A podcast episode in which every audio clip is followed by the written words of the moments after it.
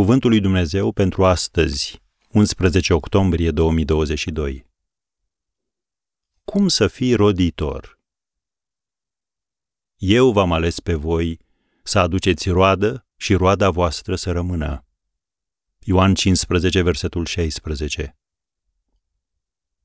Când Domnul Isus le-a spus ucenicilor, Eu v-am ales și v-am rânduit să mergeți și să aduceți roadă și roada voastră să rămână, el a transmis de fapt mesajul Trăiți-vă viața într-o continuă căutare a lucrurilor care au semnificație și valoare veșnică.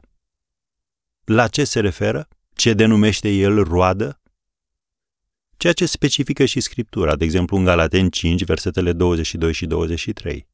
Roada Duhului, din potrivă, este dragostea, bucuria, pacea, îndelunga răbdare, bunătatea, facerea de bine, credincioșia, blândețea, înfrânarea poftelor.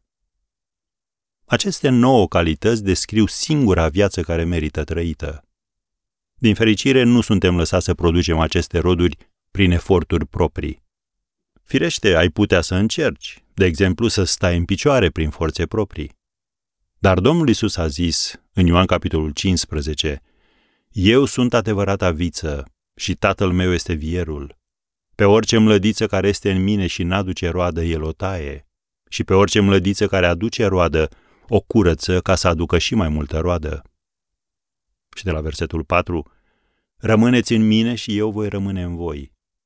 După cum mlădița nu poate aduce roadă de la sine dacă nu rămâne în viță, tot așa nici voi nu puteți aduce roadă dacă nu rămâneți în mine.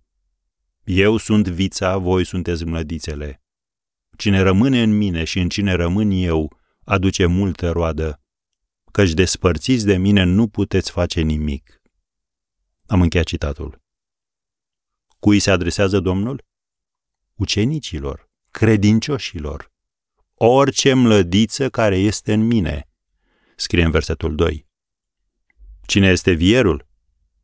Tatăl meu este vierul, a spus-o Domnul în primul verset.